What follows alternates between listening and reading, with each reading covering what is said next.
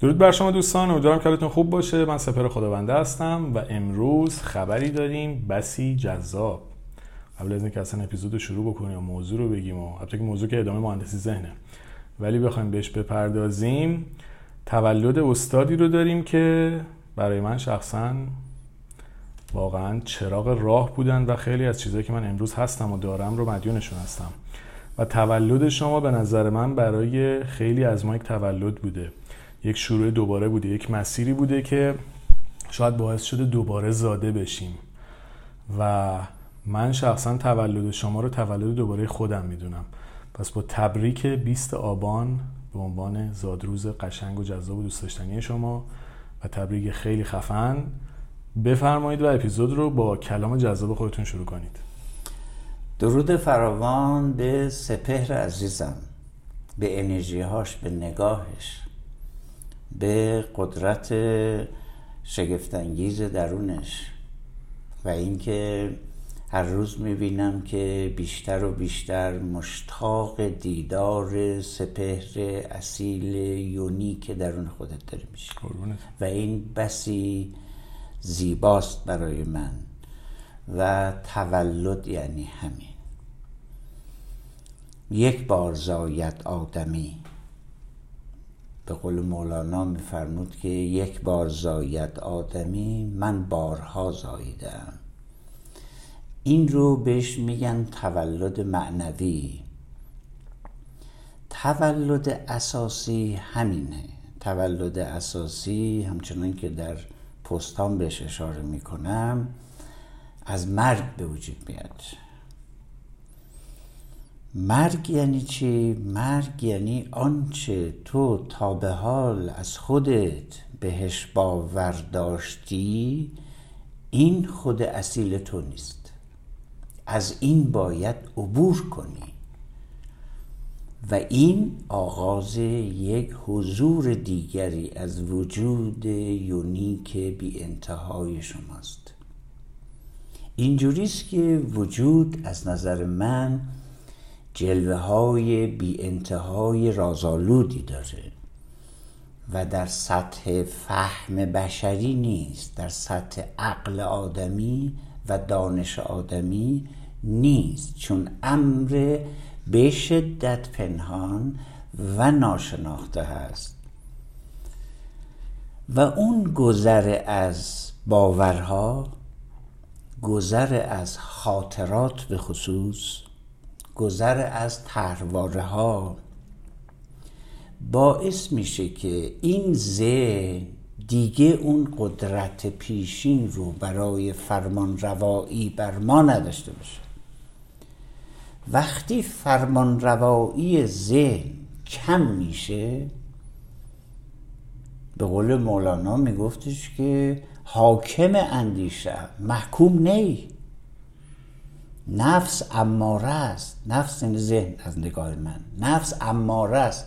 همون چیزی که توی فرهنگ اخلاقی مذهبی ما بهش به خوبی اشاره می‌کنن که بهش میگن نفس. نفس دستور دهنده به بدی است. فرمان به بدی داره. امارتون به سوء. این تعبیری است که در کارکرد ذهن و نفس و اینها بزرگان عالم معنا به ما دادن. مولانا میفرمود که نفس امار است. خب این همه می‌دونن. اما یه چیز جدیدی من میگم. میگم من اماره امارم. این آغاز نگاه من به مهندسی ذهن سپر جان یعنی چی؟ یعنی اینجوری که در نگاه مولانا ما باید به جایی برسیم که فرمانده بیچون و چرای محتویات و دیتاهای ذهنمون باشیم. به جای اینکه اونها ما رو منیج کنند فرمان بدن و ما به دنبالش بریم نه برعکس. ما بهش فرمان میدیم که در کجا بیست. و این والاترین مرحله است که ما در مهندسی ذهن می‌خوایم بهش برسیم. تولد یعنی این مرگ هم یعنی این. از نگاه من تولد و مرگ یک چیزند. وقتی میگم نگاه من دارم از مولانا حرف می‌زنم. مرگ همیشه در ما در حال وقوعه. حتی بدن فیزیکال ما مرتب داره میمیره. یعنی شما می‌دونید که هر روز تعداد بسیار زیادی از سلول های ما میمیرند و دوباره جانشین میشند اگر اون مرگ نباشه تولد یعنی تازگی. می‌دونی؟ تولد یعنی تازه شدن نو شدن. نوبت کهنه فروشان درگذشت. نو فروشانیم و این بازار ماست. این تولده. پس تولد پایانی نداره و به زمان ربط نداره. به فصل و به فیزیک ربطی نداره. به اینکه در چه زمانی و در چه لوکیشنی ما به دنیا اومدیم هیچ ارتباطی نمی‌تونه داشته باشه. ما اینکه یک کد ژنتیک رو از پدر و مادرمون گرفتیم یک داستان فیزیولوژیکه. اونجا هم خیلی داستان ها هست چون اونجا هم یک سری کدهای ژنتیک ناشناخته وجود داره. که ما در مهندسی ذهن به اونها هم خواهیم پرداخت. یعنی ما داریم میریم که اسرار درونمون رو کشف کنیم. مولانا از عدم سخن میگه. مولانا میگه تا عدم نباشه وجودی در کار نیست. بمیرید بمیرید. در این عشق بمیرید. در این عشق چون مردید همه میر و امیرید. این عشق چیه؟ باز هم گفتم قبلا گفتم حالا باز تکرار عشق به دیگری نیست. عشق به کشف درون خودته. عشق بهش آگاهی به ناشناخته های درون توست که در پرده از ابهام هست. ابهام چیه؟ ابهام خاطرات ماست. پیوندهای ماست. بند های ما به والدین من نمی‌خوام بی احترامی کنم به والدین. اونا مقام بسیار بسیار ارزشمند و والایی دارند. اما من انسانی یونیکی هستم. قرار نیست من دنبال اونا باشم یا دنبال روی اونا باشم. قرار من موجود یونیک خاصی باشم که در این دنیا نظیر من وجود خارجی نداره مثل اثر انگشت من. در مهندسی ذهن ما می‌خواهیم سپهر عزیز پرهیجان پرشوق خلاق من. می‌خوام به این برسیم. می‌خوام دریابیم. در همین مسیر هستش که ما ترس از مرگ رو دیگه به اون شکل مرسومش نخواهیم داشت. چقدر صحبتاتون فوقالعاده بود در مورد تولد و برداشتی که من ازش دارم اینه که در واقع تولد ما روزیه که ما به یک درک جدید از خودمون می‌رسیم و این می‌تونه هر روز هر لحظه و حتی در طول یک روز ممکنه چند بار اتفاق بیفته دقیقا. که ما وقتی وچه ها و جلوه های جدیدی از درون خودمون رو می‌بینیم می‌شناسیم و اونها رو کشف می‌کنیم و به فراخور اونها یک سری تغییراتی رو در خودمون ایجاد می‌کنیم و ورژن قدیمیتر خودمون رو انگار مرگش رو می‌بینیم و ورژن جدیدتر و تازه تر رو جایگزین می‌کنیم این می‌تونه تولد ما باشه. دقیقا. پس ما در واقع یه دونه تولد نداریم. به تعداد تغییرات و افزایش درک و آگاهیمون تولد رو تجربه می‌کنیم. ما حیوان نیستیم سپر جان که یک بار متولد بشیم و یک بار بمیریم. ما هر لحظه در این کاریم.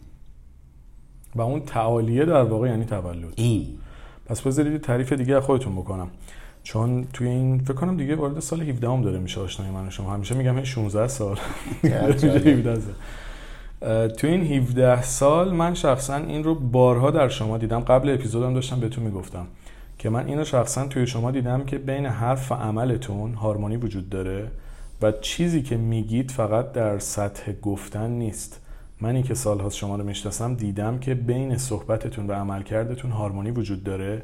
و اون تغییراتی که ازش صحبت می‌کنید و من الان گفتم حتی توی چند ماه و توی هفته دارم می‌بینم که شما هی دارید به اون صحبت های خودتون خودتون حتی نزدیکتر میشید و انگار اون حاله انرژی که تو درونتون حتی داره تغییر می‌کنه.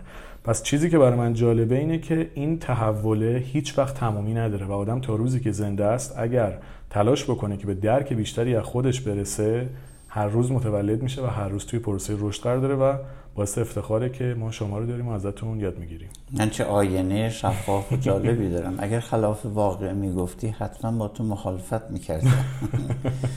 و این البته درون خودت هست که خودت هم به نظر من واقعا دارم میگم.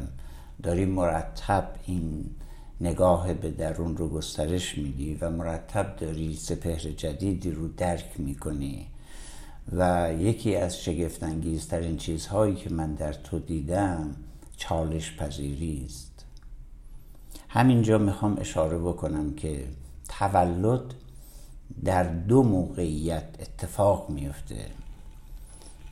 اصل و اساسش ارتباطه.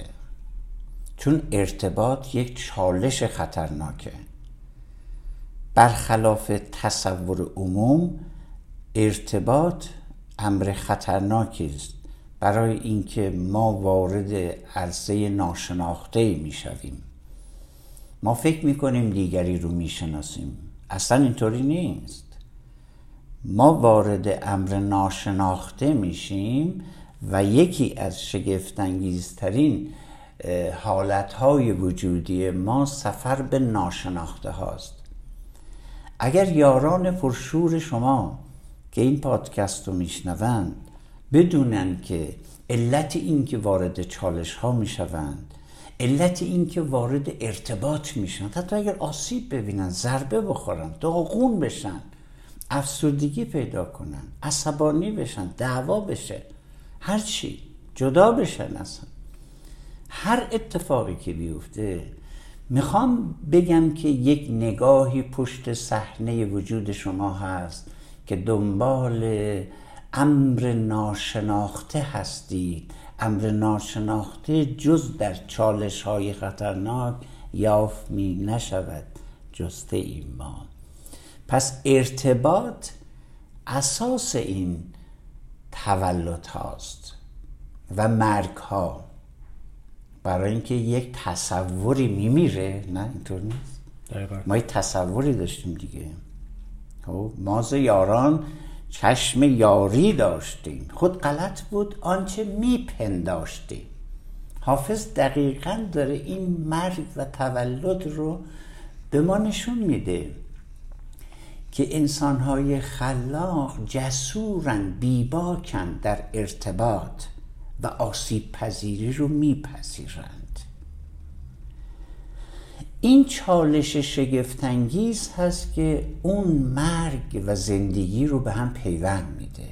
تولد با مرگ یک پیوست جاودانه داره و رازها در اینجاست.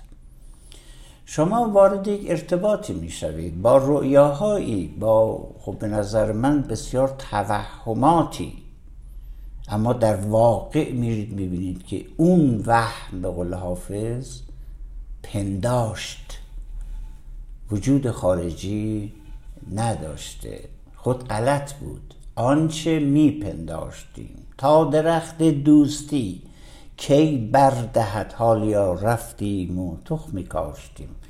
این دانه کاری ها دانه است که وجود شما رو به چالش می‌کشه. اگر اینجوری نگاه بکنیم پس دیگه از یک چالش پرهیز نمی کنیم.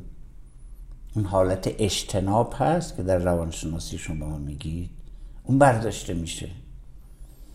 و از آسیب هایی که می‌بینیم انقدر به هم نمیریزیم. رنجیده خاطر میشیم ولی به هم نمیریزیم. رشد می‌کنیم. چرا؟ چون از اول قصد من همین بوده. امر پیش بینی ناپذیری اتفاق نیفتاده. من می‌دونستم که در چالش های ارتباطی هست که من خودم رو کشف می‌کنم. جای دیگه وجود نداره. و اینکه میگم نوجوان ما یک نیروی شگفتانگیز هیجان انگیز هنجار شکن هست که در جستجوی تجربیاتی هست که تالا نکرده. در حالی که کودک به دنبال امنیت والدی است برای همین میگم که کودک همیشه کودک. یعنی امنیت والدی رو میپسنده کشف و رشد رو می‌ذاره کنار به خاطر امنیت. این ساختار کودکه. بد و خوب نداره. ساختار روانی کودک اینه. اما نوجوانی در درون ما هست. درست عکس این قصه است. او امنیت نمی‌خواد. او چالش می‌خواد. او می‌خواد بره و خودش رو عرضه کنه و کشف کنه خودش رو اینجاست که مرگ و تولد با همدیگر یک ساختار واحد پیدا می‌کنند. یعنی ما وارد یک چالشی میشیم. قرار هست که بسیاری از رفتارهامون رو به چالش بکشیم. مگه نه؟ دیگری رفتار ما رو به چالش می‌کشه. مگه نه؟ مگر باورها و پنداشتهای ما رو دیگری به چالش نمی‌کشه؟ نه؟ درسته. این داستان داستان زیبا و شگفتانگیزی هست. اینا برای کسی معنا داره سپر جان که سفر درون داره مثل تو. باز هم بگم برای آدمی مثل تو که 300 درصد بیرونه. یعنی یه آدم بسیار برونگرایی هستی. بسیار شگفتانگیزی که تو جسارت و شهامت سفر به درون رو هم داره و این برای من خیلی جذابیت داره. می‌خوام بهت بگم جذابیت تو برای من یکیش اینه و هزاران هست. این پیشفرز این نگاه نگاه اساسا ما رو در مقابل حوادث پیشبینی ناپذیر بیرونی ایمن می‌کنه و ما به این چیزی که من همیشه به مراجعینم میگم که هر اتفاقی که در روابطتون به وجود آمده. آسیب دیدید اذیت شدید به هم ریختید. من می‌خوام شما برگ برنده رو در آخر داشته باشید. فرض کن می‌خواد اصلا جدا بشید. اوکی. بدون برگ برنده جدا نشید. تا اون خاطره رو اون تجربه وجودی خودتون رو تبدیل به خاطر منفی نکنید. این برگ برنده رو فکر کنم باید یکم توضیح بدید. برگ برنده حالا خودتون تکمیلش بکنید منظور اینه که اون برداشتی که ما برای شخصیت خودمون و اون درک جدیدی که در پس این رابطه به دست میاریم بله یعنی بله. این چیزیه که میشه اون برگ بله. برنده یعنی و در واقع یک رسیدن به اون شرط درک جدید. داره. شرط اساسی این است که شیفت رو از دیگری بردار دیگری رو متهم نکن نمیگم دیگری اخلاق خوبی داشته تو رو نکرده حرف بد نزده به تو رفتارهای ناشایست نداشته. اینا رو من نمیگم اینا که همیشه هست. مسئله این استش که تو برای کشف درون خودت اومدی تو این عرصه و داری خودتو محک می‌زنی. پس شیفت رو از روی اون بردار تا من بتونم به تو کمک کنم که اون برگ برنده داشته باشی. برگ برنده اولش اینه. تا زمانی که تو انگشت طرف دیگری هست خب میمونی تو اون آسیب. هرگز هم آزاد نمیشی. تو صد تا رابطه دیگه هم بری دوباره اون بلا سرت میاد. اتفاقا می‌خوام سپر جان بهت بگم که سوال من اینه که می‌خواهید با یک نگاه شگفتانگیز تمام طرحواره هاتون رو بیارید به نگاه آزادتون. می‌خواید رهایی رو تجربه کنید.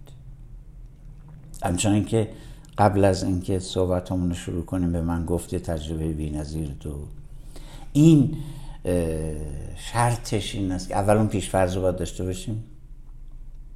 دوم این که شیفت و بردار از دیگری. تا اینکه انگشتت تا زمانی که انگشت من به سمت دیگران هست من برده ای بیش نیستم.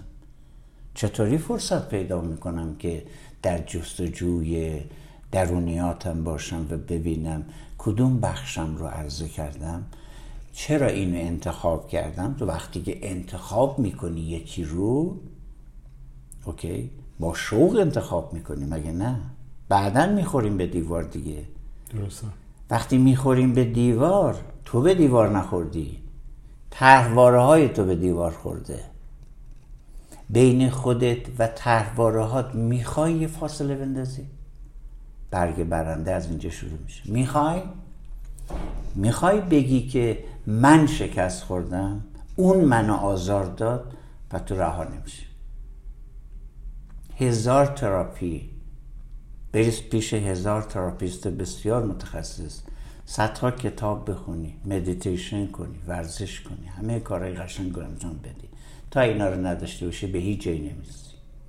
این بنیانه اساسه. پس من دارم بنیانهای کشف درون رو میگم که این شیفت رو برداریم و هیچ کاری سپهر عزیز من به بیان من به تجربه من هیچ کاری در دنیا سختتر از برداشتن این شیفت از دیگران نیست. می‌دونی چرا؟ برای اینکه شیفت به بیرون کودک ما رو راضی می‌کنه. شما می‌تونید با کودکتون سفر درون و کشف بکنید؟ می‌تونید. بله؟ میشه سپر جان؟ واقعا میشه آدم با کودکش بره به این سفر خطرناک؟ نه نمیشه. ویژگی کودک شیفته به بیرونه. بنابر اقتضای طبیعتش. ایرادی بر کودک نیست. اما بر من ایراده. من بالغ آزاد دارم. من من تماشاگر دارم. من من هدایتگر دارم. که همه اینها رو تو مهندسی ذهن شرح خواهم داد. جایگاهشو و روش ارتباط بیواسطه با این نیروهای بینظیر همینجا بگم که یکی از دردهای من تو این فرهنگ این هستش که همه اینها را دید ما پنهان کردند. یعنی نمی‌دونستن که بگن. یعنی تمام فرهنگ ما به نظر من در ساحت ذهن مدرسه ما خانواده ما آموز پرورش ما. من خوبی هاشو انکار نمی کنم دارم آسیب شناسی می‌کنم. پس ما به یک نیروی آزاد از ذهن آزاد از ترواره ها آزاد از کودک نیاز داریم. مگه نه؟ مهندسی ذهن یعنی این سفر. خیلی خفن بود. قبل از اینکه حالا استارت موضوع اصلی رو بزنیم صحبتاتون منو برد به سال 85 یعنی همون موقع که من اولین بار شاید اومدم پیش شما. که میشه گفت آغاز تحول خودم.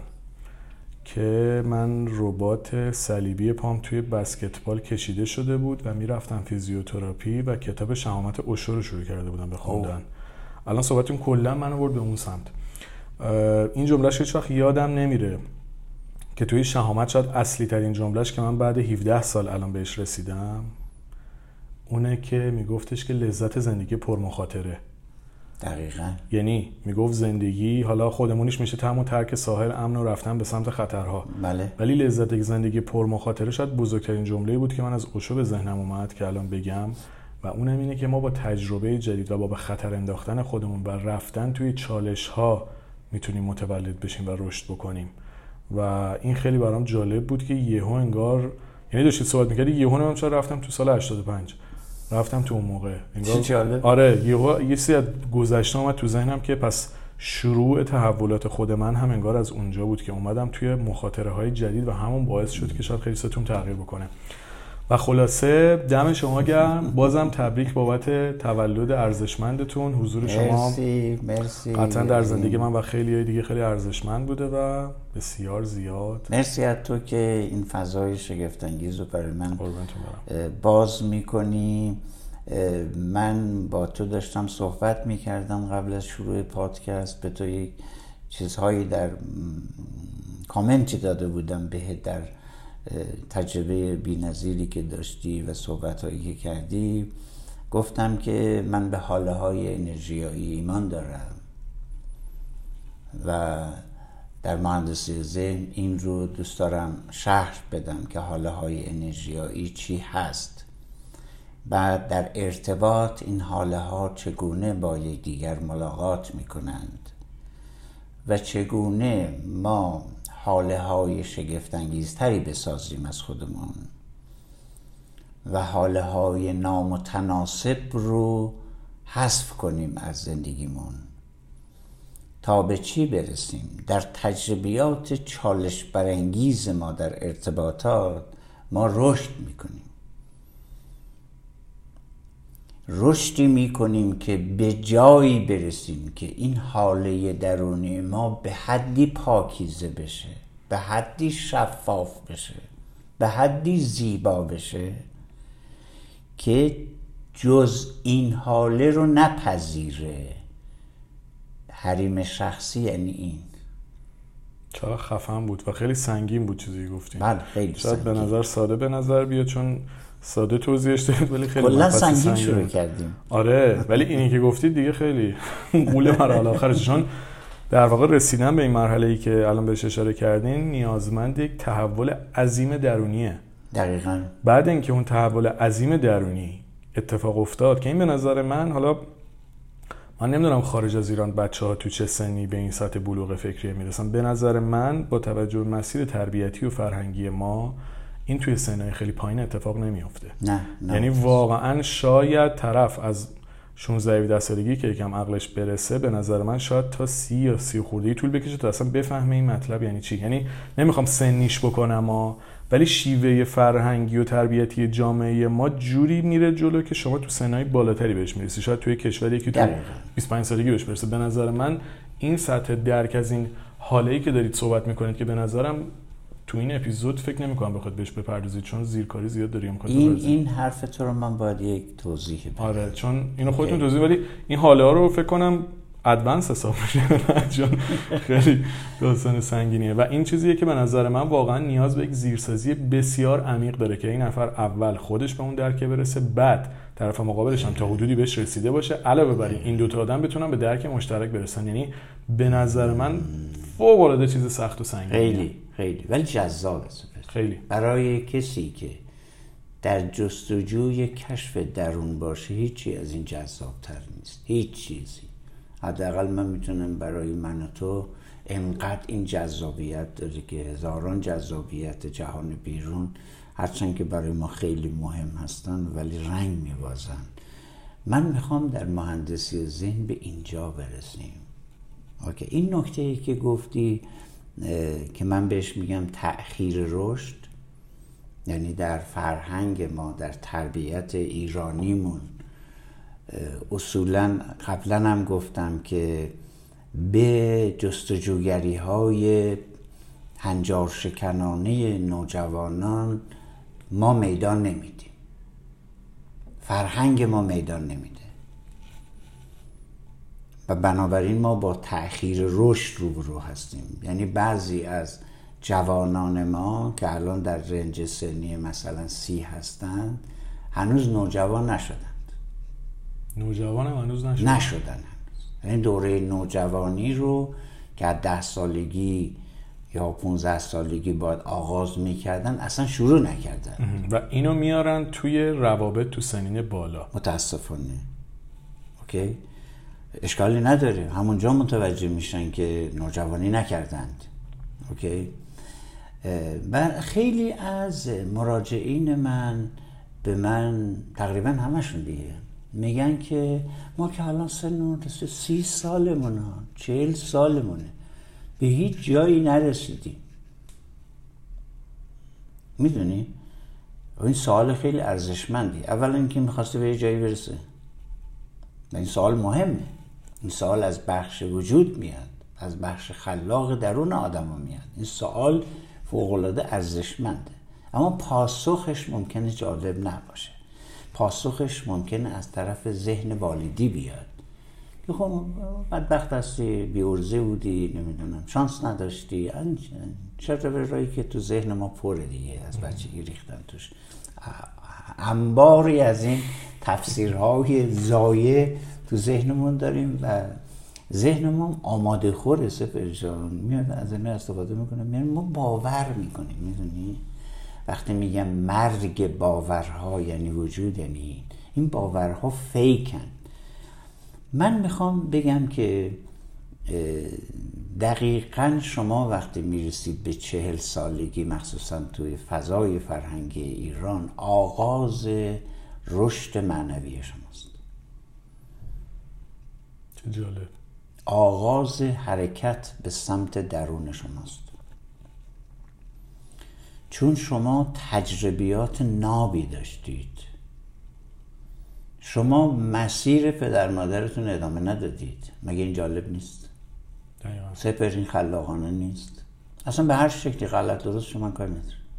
ولی همین که شما مطیع چون بیشون و چرای فرهنگ کودکیتون نیستید و خواستید خودی نشون بدید مگه این ارزشمند نیست؟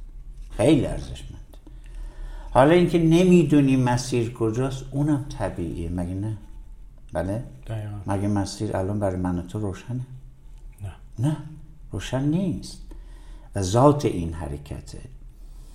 ولی گذشتن از یادگیری این مهارت است که ما تو مهندسی ذهن می‌خوایم بدیم که باورهای محدود کنندتون بشنست باورهای محدود کننده بسیار زیاد هستند و ما یاد می‌گیریم از این باورها عبور کنیم. تا از اون باورها عبور نکنیم روشنایی وجود نداره. چون چون مولانا به زیبایی با یه تمثیل ساده پیش چشمت داشتی شیشه کبود. زان سبب عالم کبودت می نمود. روشنه؟ از این قشنگتر میشه گفت. مهندسی ذهن یعنی. این باورها اومده رو چشمت نشسته تو از عینک این باورهای پیشینی دیگران داری خودت و بیرون رو می‌بینی. یکی باید به تو یاد بده که این عینک رو بردار و اینکه چجوری بردارم. با چه تکنیک هایی می‌تونم این عینک صدها و صدها و هزاران عینکی که بر چشم ما زده شده اینا رو چطوری بردارم؟ و عینک جانشین چی هست؟ این مهندس ذهن. خیلی باحال بود. مرسی. خب پس دیگه مهندسی ذهن رو خیلی سنگین قرار شد شروع بکنید دیگه. ما خواستیم سبک بریم جلو. نمیشه سفر جان. واقعا نمیشه. من هیچ سعی می‌کنم باور کن. بنابر توصیه های تلاشتون برای من ارزشمنده من خیلی سعی می‌کنم. و خیلی جاها خودم رو چیز می‌کنم. یعنی کنترل می‌کنم مدیریت می‌کنم که اینقدر نرو توی فضاهای پر ابهام یه خود شفافتر بگو. ولی من واقعا شاید لازم باشه اصخایی کنم از کسانی که با شوق و اشتیاق درونیشون اینا رو میشنوند. ولی این رو میگم که چون اینها مبانی هستند من یک روی کردی دارم سپرشن من باید مبانی رو بگم. اسکلت یک ساختار جدید رو باید بگم. بعد همه اینها رو جزئیاتش رو میگم. یعنی پیچ مهره هاش رو واشرهاش رو نمی‌دونم چی به چی وصل میشه و این پیچ به کدوم مهره می‌خوره. همه اینها رو دونه بدونه ریز به ریز خواهم گفت و یک دعوی هم می‌خوام بکنم. okay؟ هرچند تو شعر خودم گفتم هرچی خواهی کن ولی دعوی مکن. دان دعوی می‌کنم. گفت می‌خوام بگم که شما در پایان این دوره وارد ساختار هارمونیک درونی میشید. یعنی نقشه راه رو پیدا می‌کنید. نه که شما می‌رسید. نقشه راه برای شما شفاف میشه با تمام آدرس ها و جزئی و کوچه پس کوچه و خاکی ها و آسفالت و اتوبان و جنگل و دریاش و همه چی نقشش برای شما شفاف میشه. بعد دیگه شروع. حرکت دیگه بعد از اون هست دیگه. دقیقا. دوستان لطفا اپیزود اولی که در مورد مهندسی ذهن ساختی رو هم گوش بکنید چون اونجا اومدیم در مورد کودک، بالغ، والد و نوجوان که حالا اصطلاح جدیدتری هست.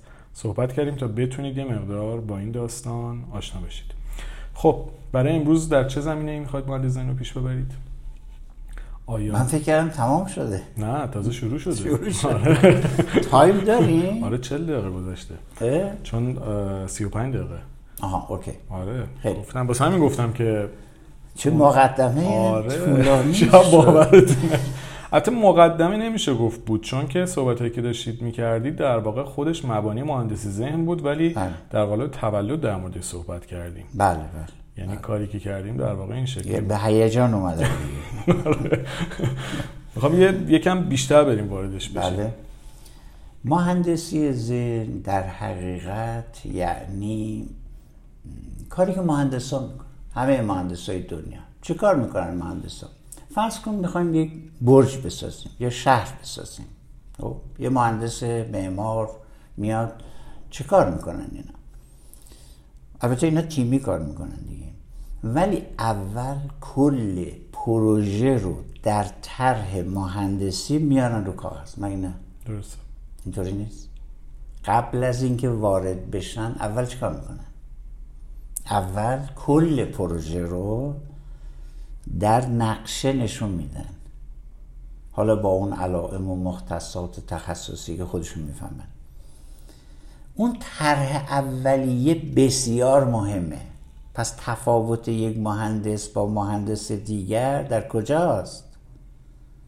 این طرح اولیه است که چقدر این طرح اولیه سازمنده. چقدر همخانه بنابراین اون طرح همخانه سیستماتیک اولیه و شفاف و روشن که جزئیات درش به شفافیت تمام مشخص هست تو اجرا کار تکنسیان ها و مجریان رو آسان تر نمی‌کنه سفر جان. بله؟ پس اول طرح اون پلنه. مهندسی ذهن یعنی طراحی و آفرینش اون پلن. در هر زمینه. شما می‌خواید وارد ارتباطی بشید. پس پلن باید داشته باشید قبلش. اشکال این ارتباطات ما چیه؟ پلنی نیست. یه توهمه. یک وهمه. شوقه. ببین شوق هست. شوق برای من ارزشمنده سپرجان من همیشه به هر شوقی احترام می‌ذارم. اما پلن شوق نیست. پلن یک کار خردمندانه است. از بالغ آزاد ما بیاد از هیجان نمیاد. پس اگر یک شوق یک هیجان با پلنی که توسط بالغ آزاد ما طراحی و پرداخته و edit شده و مدت ها روش کار شده به نظر تو اگر هرچه بیشتر وقت بذاریم برای این پلن بهتره یا با هیجان وارد کار بشیم؟ بله؟ درسته. وقت رو باید بذاریم. خب وقتی ما با هیجان وارد هر کاری بشیم خب شکست می‌خوریم. یا شکست های خیلی بدی می‌خوریم. نه شکست نخوریم ما همیشه شکست می‌خوریم. اوکی؟ ولی فرق می‌کنه داستان. این پلن اولیه این نقشه راه فوقالعاده اهمیت داره. این یکی از ویژگی های کاری است که ما می‌خواهیم در مهندسی ذهن ارائه بدیم به هر کسی بگیم که نقشه راه خودتو چجوری طراحی کنی. از کجا باید شروع کنی؟ المانهاش چی هست؟ عناصر اولیهش چیه؟ هواشیش چیه؟ انرژی هاش کجاست؟ نیروهاش کجا هستن؟ تمام اینها رو باید در یک ساختار هماهنگ بسازیم در ذهنمون و روی کاغذ البته مثل مهندس ها اوکی؟ ببین از زمان عرستو تا حالا این قصه بوده. عرستو میگفتش که اون چهار تا علتی که شرح می‌داد یکی از اون علت ها علت پدید آمدن. پدید آمدن پدیده ها رو شرح می‌داده. یکی از علت سوری. یکی از علت هایی که عرستو میگه علت سوری علت سوری یعنی چی؟ یعنی اون تصوری که تو داری از ماجرا. اوکی؟ من این لیوان رو این کارخونه داره می‌سازه. اون مهندسان روی این مسئله اول چیکار کردند؟ طرحش رو ریختند. این طرح و پروژه یک صورتی داره یک شمایلی داره. این طرح مهمه این لیوان. با این لیوان فرق می‌کنه. اوکی؟ اون وقت این خود این علت سوری به قول ارسطو باعث میشه که اون علت قاییش هم با هم فرق داشته باشند. یعنی در نهایت این لیوان کارکردی داره این لیوان کارکرد دیگه ای داره. مگه نه؟ درسته. خب چرا؟ برای اینکه اون علت سوریش اون تصویر اولیش با تصویر این با هم دیگر شما نگاه کنید دو تا لیوان رو. با هم کاملا متفاوت هستند در تمام امور ما چیکار می‌کنیم؟ ما میاییم مثل یک مهندس طرح اولیه میریزیم. این طرح باید در درون ما ساخته بشه و ادیت بشه و بارها روش کار بشه. و معلوم هستش که حتما باید با این متخصص همراه باشه مگه نه؟ درسته. بله. چرا باید متخصص باشه؟ برای اینکه ممکن هست ترواره های شما بدین خرابش کنید اینو ما در رؤیا پردازی مهندسی ذهن شرح خواهیم داد. یه اشاره کوچولو وقت دارم بکنم. وقت داریم. اصلا من اصلا فکر می‌کنم اگه موافق باشید این طرح اولیه رو یکم بازش بکنیم. بله، بله. یعنی تو این اپیزود یه مقدار جزئی تر بشیم چون کلیات رو صحبت کردیم. یه مقدار مثلا همین طرح اولیه می‌تونیم اون المانایی که گفتید یکم روش بله. کار بکنیم الان. مثلا ببین مهندسی ذهن در دنیای امروز برای موفقیت های اجتماعی و بیشتر موفقیت های مالی طراحی شده و خیلی هم شگفت انگیز هست. اوکی؟ و در ایران هم چندین سال هستش که دارن درباره این مسئله صحبت می‌کنه و این جای خیلی خوشحالی داره که ما با دنیای جدید داریم آشنا میشیم و پیش میریم و خب سپاسگزاری بکنیم از کسانی که این کار رو انجام دادن و میدن. در نگاه من فقط این نیست چون ما فقط به موفقیت های مالی احتیاج نداریم. نیازهای ما متعددن همچنان که قبلا. من نه بله من قبلا شرح دادم در اون اپیزود پیشین. اگر اشتباه نکرده باشم سپر جان اصلاح کنید شما. گفتم که ما سه تا جلوه از وجودمون داریم. حس های ما که بسیار زیادن و به ظاهر در مقابل هم.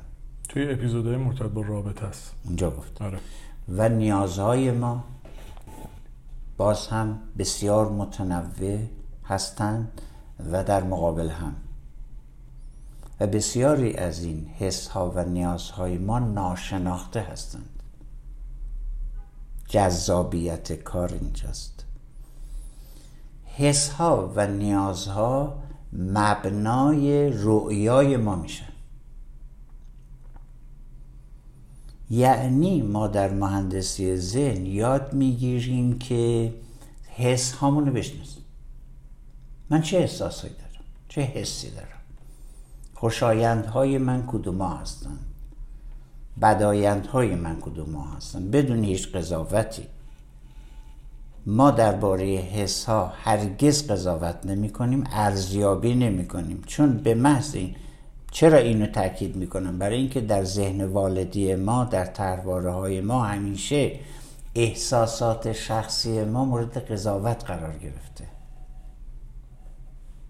اوکی.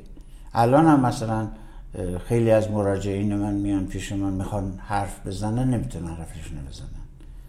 بعد یه چیزی رو می‌خوان بگن که از درونشون داره میجوشه واقعا با اینکه به من اعتماد کردن اومدن اونجا با سوال می‌کنن که نگرانیم قضاوت بشیم. چرا؟ برای اینکه از کودکی درباره حسهاشون مورد قضاوت قرار گرفتند. من خوشحالم و تحسین می‌کنم انسانهایی رو که با همه این ضربه های هولناکی که در بیان احساس و هیجانشون در کودکی و نوجوانی در خانواده در مدرسه در اجتماع داشتن باز هم از حس و نیازشون دارن حرف می‌زنن این قابل تحسینه. من به همه کسانی که الان صدای من شما رو میشنون تعظیم می‌کنم که میان حسشون و نیازشون و حتی حتی گاهی همراهان ما میگن که ما پیش کسانی رفتیم که فکر می‌کردیم که اینها راهنمای ما هستند ولی ما رو قضاوت کردند.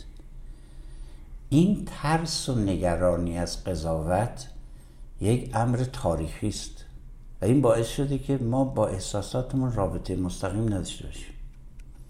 عصر ما عصر شگفتانگیزی سپر عصر بیان حسه عصر توجه به نیازهای شخصی است. و این فوقالعاده است در جهان بشری. می‌خوام بگم که یکی از هدیه های شگفتانگیز مدرنیته این بوده که مجالی فراهم کرده که ما حس ها و نیازهای به شدت شخصیمون رو بتونیم بگیم. اوکی.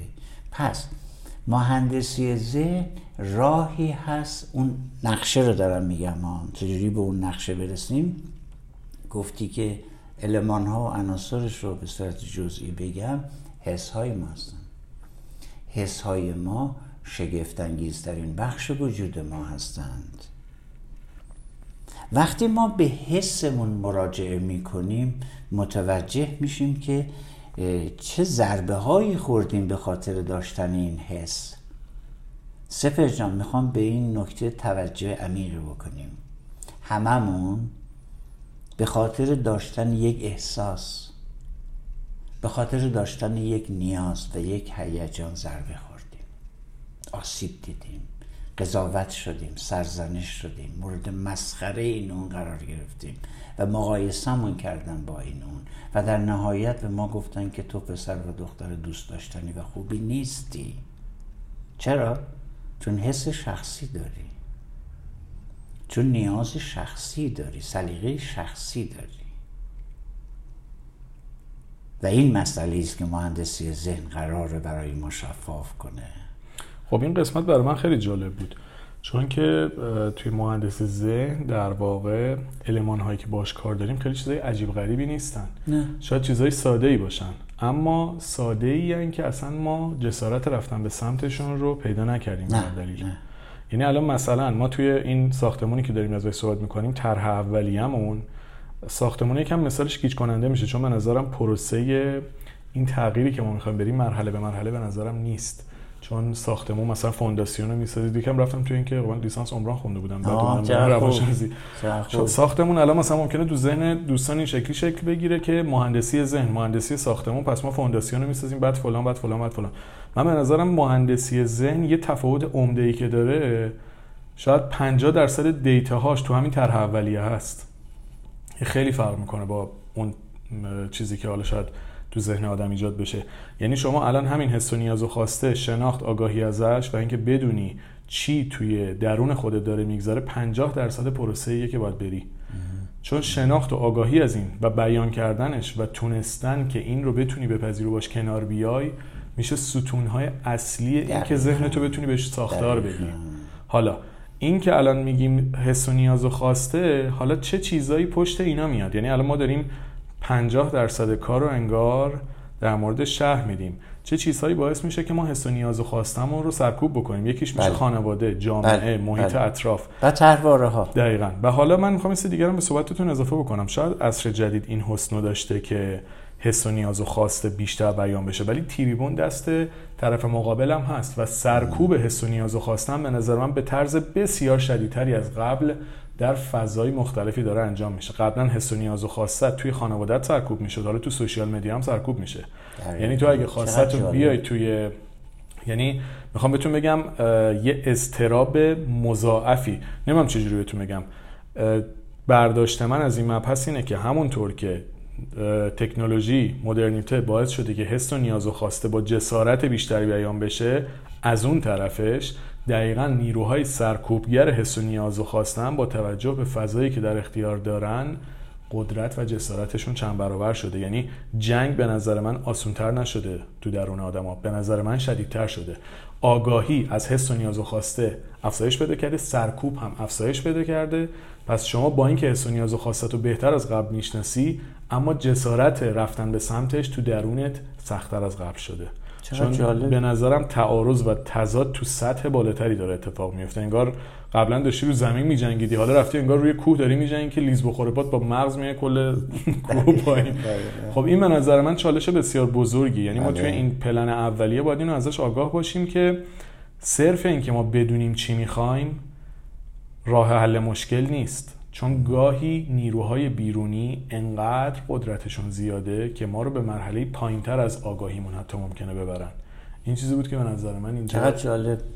این رو من یه توضیح بدم. ببین منظور من از مدرنیته تکنولوژی نیست.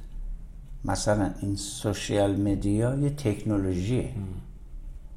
بر مبانی انسان شناسی و اومانیسم بنا شده. اون مبانی انسان شناسی در جهان مدرن یه چیز دیگه است. تکنولوژی یکی از کوچکترین محصولاتشه. این محصول اومده تو جامعه ما. اون مبانی نیومده. خیلی خوب شد این کامنت جالب دادی.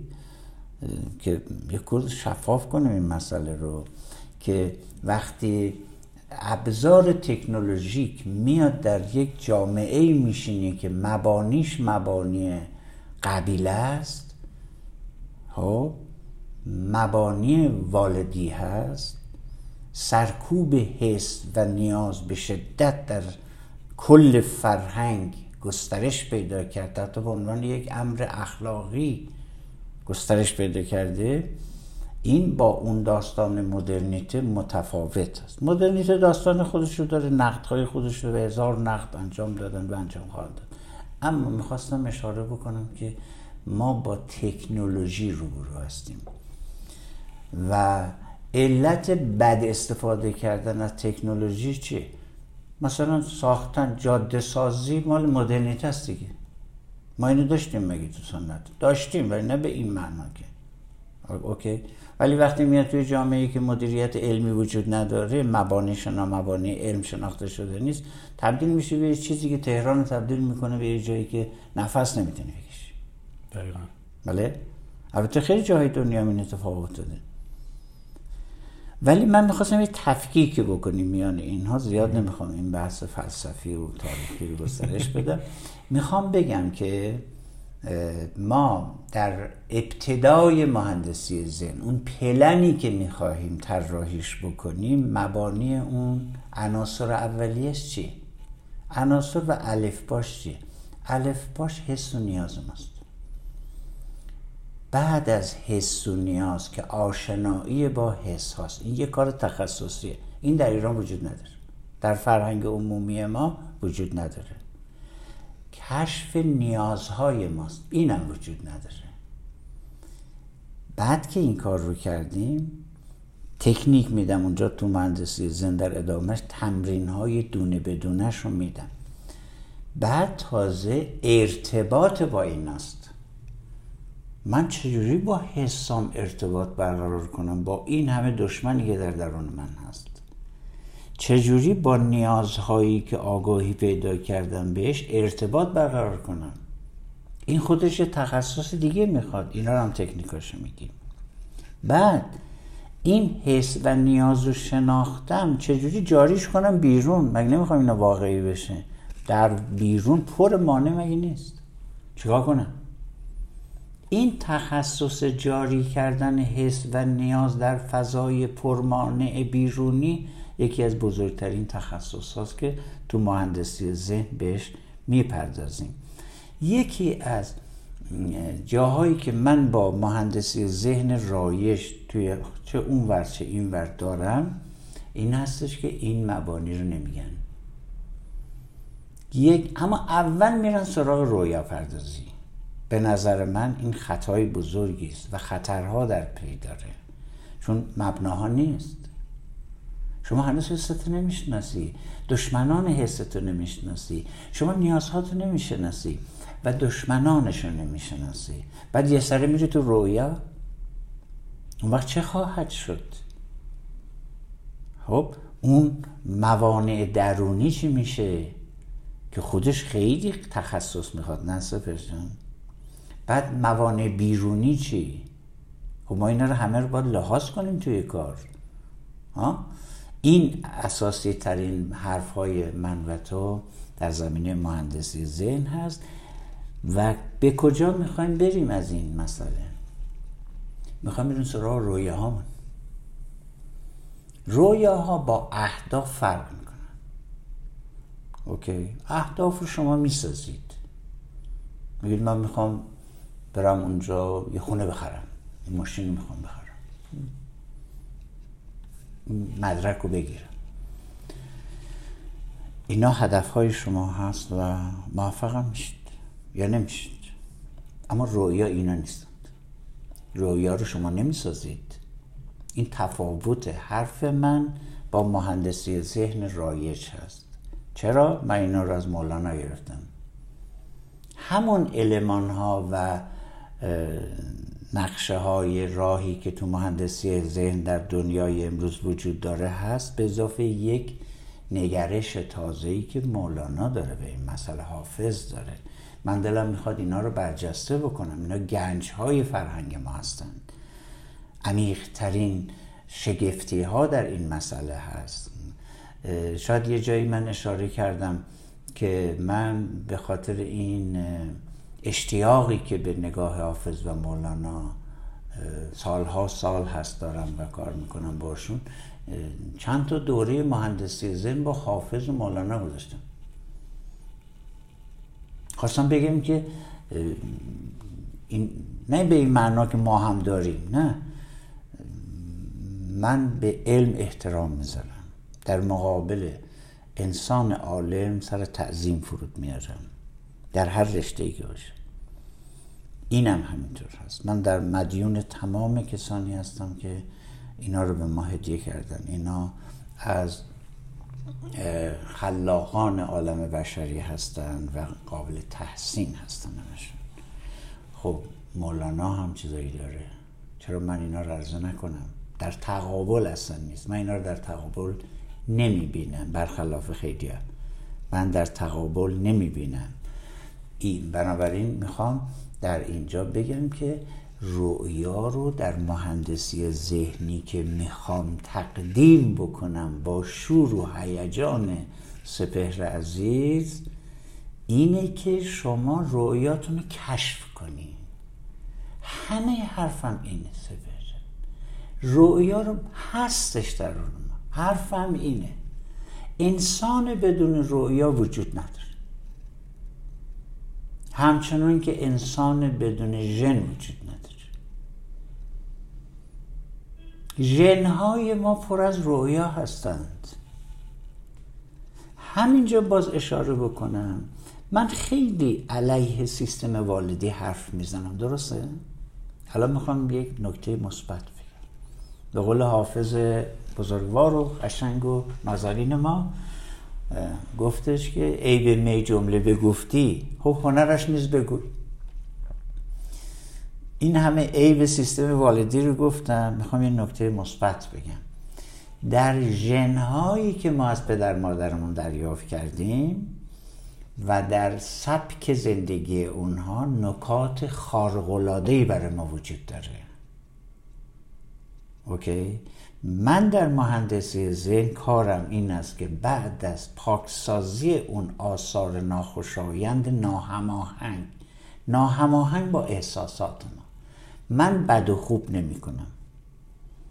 اصلا تو سیستم من بد و خوب وجود نداره من میگم که این احساسات و مجموعه هست این نیازها رو می‌شناسیم. حالا هرچی مانعش بود من اسمش بودم والد.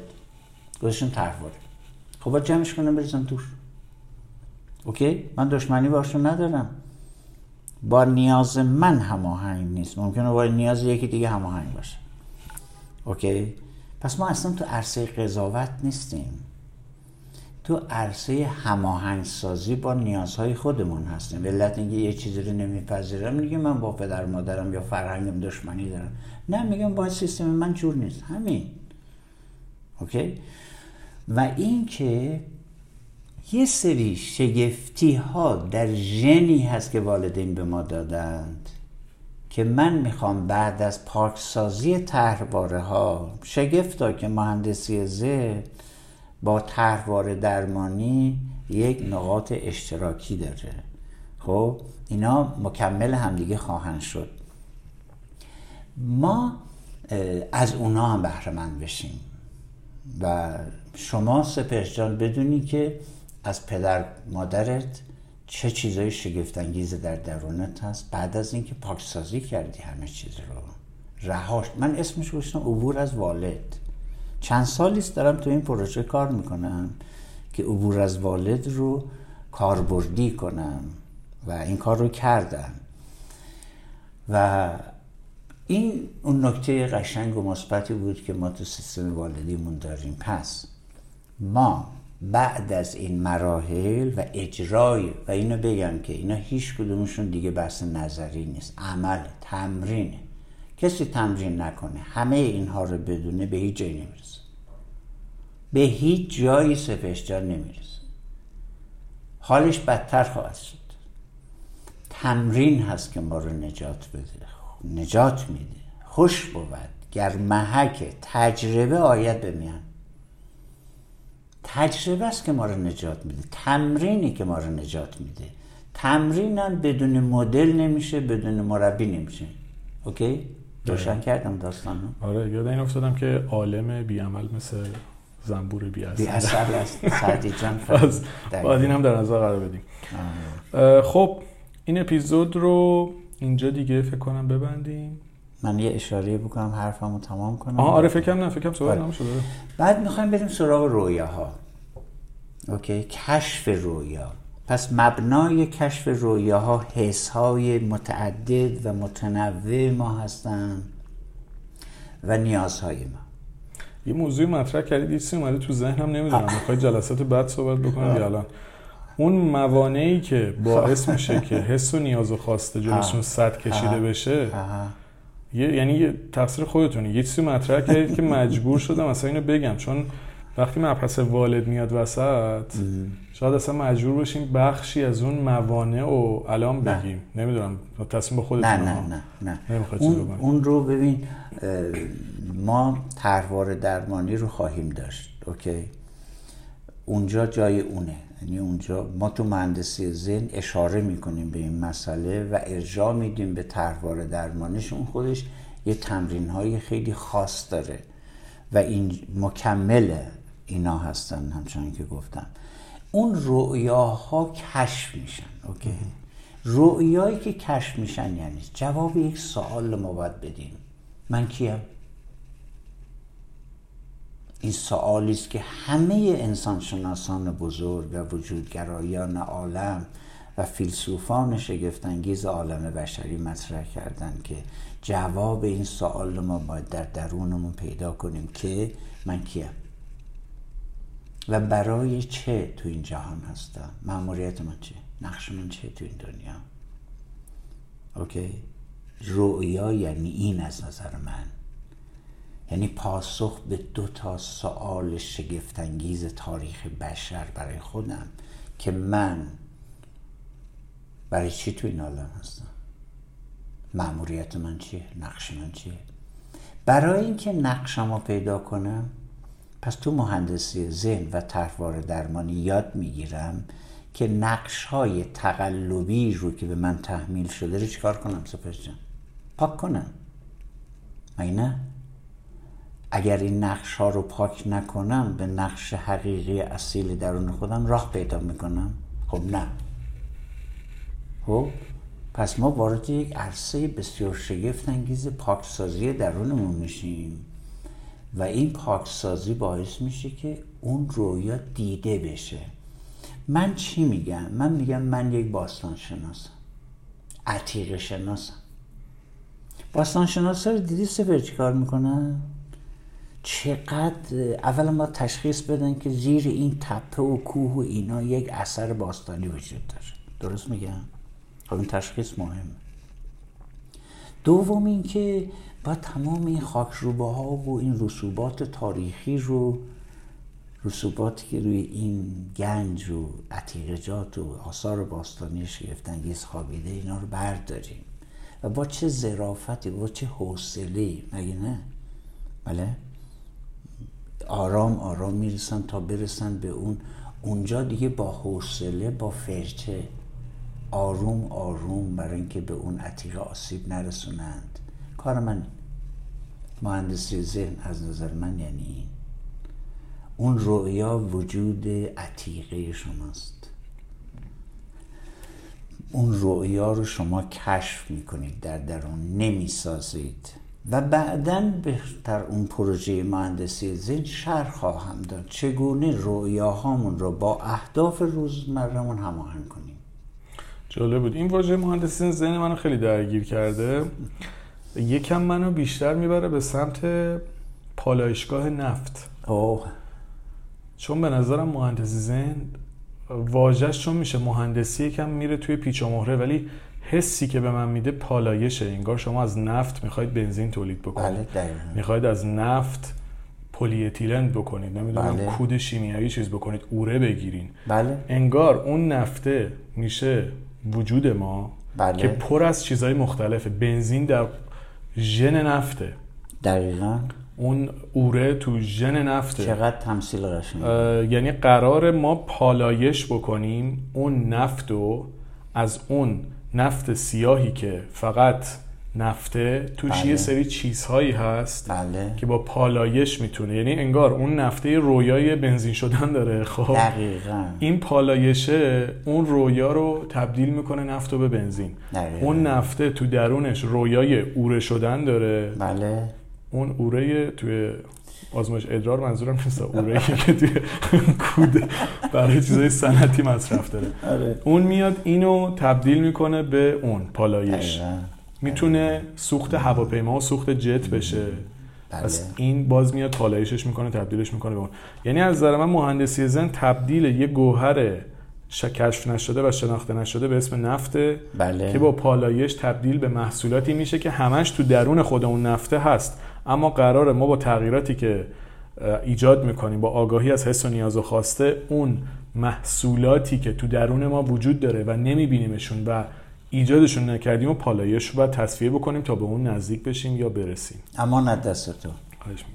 آقا چرا میگه اینا رو؟ خب نمیشه اینجوری جمع کرد داستانه که هی مس مسئله درست می‌کنی برای من آقا نمی‌تونی تو طاقت بیاری؟ ما جمعندی بکنیم نفتی نه، بندازیم نمیشه آقا یه چیزی گفتی. ما رو نمیشه آتیش رو انداختم به نفت. ببین من یه اشاره کوچولو می‌کنم که جمع کنیم این رو. تایممون رو زیاد نکنیم. ببین دقیقا این مسئله است که تو میگی. خب من میگم که یه پتانسیل هایی در درون ما هست که اینا باید آزاد بشن. اوکی. همین مثالی که درباره نفت زدی. نفت انرژی پتانسیل زغال سنگ انرژی پتانسیل. مگه نه؟ بله. بعد اینا رو تبدیل می‌کنن به انرژی جنبشی. درسته؟ تبدیل می‌کنن به انرژی جنبشی. انرژی جنبشی میاد توی رسانه به نام کابل و سیم و اینا میاد اینجا میشه گرما و گرما میشه نور. و نور میره توی گیاه فتوسنتز میشه اونجا تبدیل دوباره به انرژی پتانسیل میشه. و اون انرژی پتانسیل دوباره یعنی جهان ما در چرخش انرژی است. از پتانسیل به جنبشی از جنبشی به پتانسیل. اوکی. حالا در درون ما انرژی های پتانسیل بی‌نظیری وجود داره. حالا اگر بگم شاید تعجب کنن همه. همه تعجب می‌کنن. چون این حرفا رو کسی نمی‌زنه. تقریبا کسی نمی‌زنه. مثلا خشم یک انرژی پتانسیل.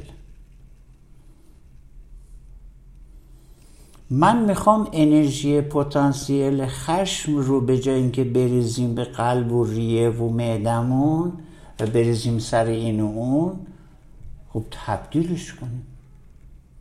به انرژی جنبشی خوبه سفه بله؟ مگه نه اینکه این پروژه انرژی می‌خواد. خب انرژیش از کجا بیاریم خشم. ترس چی جان ترس یک انرژی جنبشی است. انرژی پتانسیله. ما استفاده می‌کنیم. حسرت چی سپر جان جان حسرت. حسد چی؟ بحث بردید به جای مورد علاقه. فکر کنم تموم نمیشه این اپیزوده نه تمام حتی. یادم یه جایی در مورد افسردگی خودتون می‌گفتید که در درونش یک انرژی نهفته است. بله. که با بله. کشف اون شما می‌تونید یک سری چیزایی یعنی افسردگی خودش یک انرژی توش نهفته است انرژی هایی که حالا شاید سرکوب شده و به شما این فرصت رو میده که زایش بکنی از افسردگی بله. خودت یعنی بله. اگر به آگاهی برسی از افسردگی تو در واقع دچار تولد دوباره از دل افسردگی میشی چون انرژی های پتانسیلی که توی اون نهفته است می‌تونی تبدیل بکنی به شکوفایی خودت کاملا ولی نقشه باید داشته چون نقشه نداشته باشید نمی‌تونید این کارو اما این خیلی تحلیل جالبی بود که یعنی حس های ما بله. تو درون خودشون انرژی دارن که می‌تونن تبدیل بشن بله. به چیز دیگه ای به شرطی که اون نقشه راه رو داشته باشی. نداشته باشی اون انرژی ها به تو آسیب خواهند رسید. یعنی اگر اون خشم ازش درست درست استفاده بشه میشه بله، خود شکوفایی بله، اگر بله، نشه بله. میشه پرخاش. میشه پرخاشگری میشه رفتار سایکوسوماتیک. اوکی؟ این افسردگی که گفتی واقعا این نگاه من فقط نیست. من خودم تو تجربه افسردگی خودم اینو پیدا کردم. اما از یونگ تا همین اروین یالوم عزیز این داستان جاری است. و تعبیرشون از افسردگی همین هست.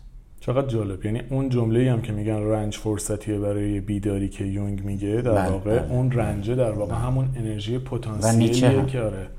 که بله. می‌تونه آزاد بشه. خیلی دقیقاً. جالب شد.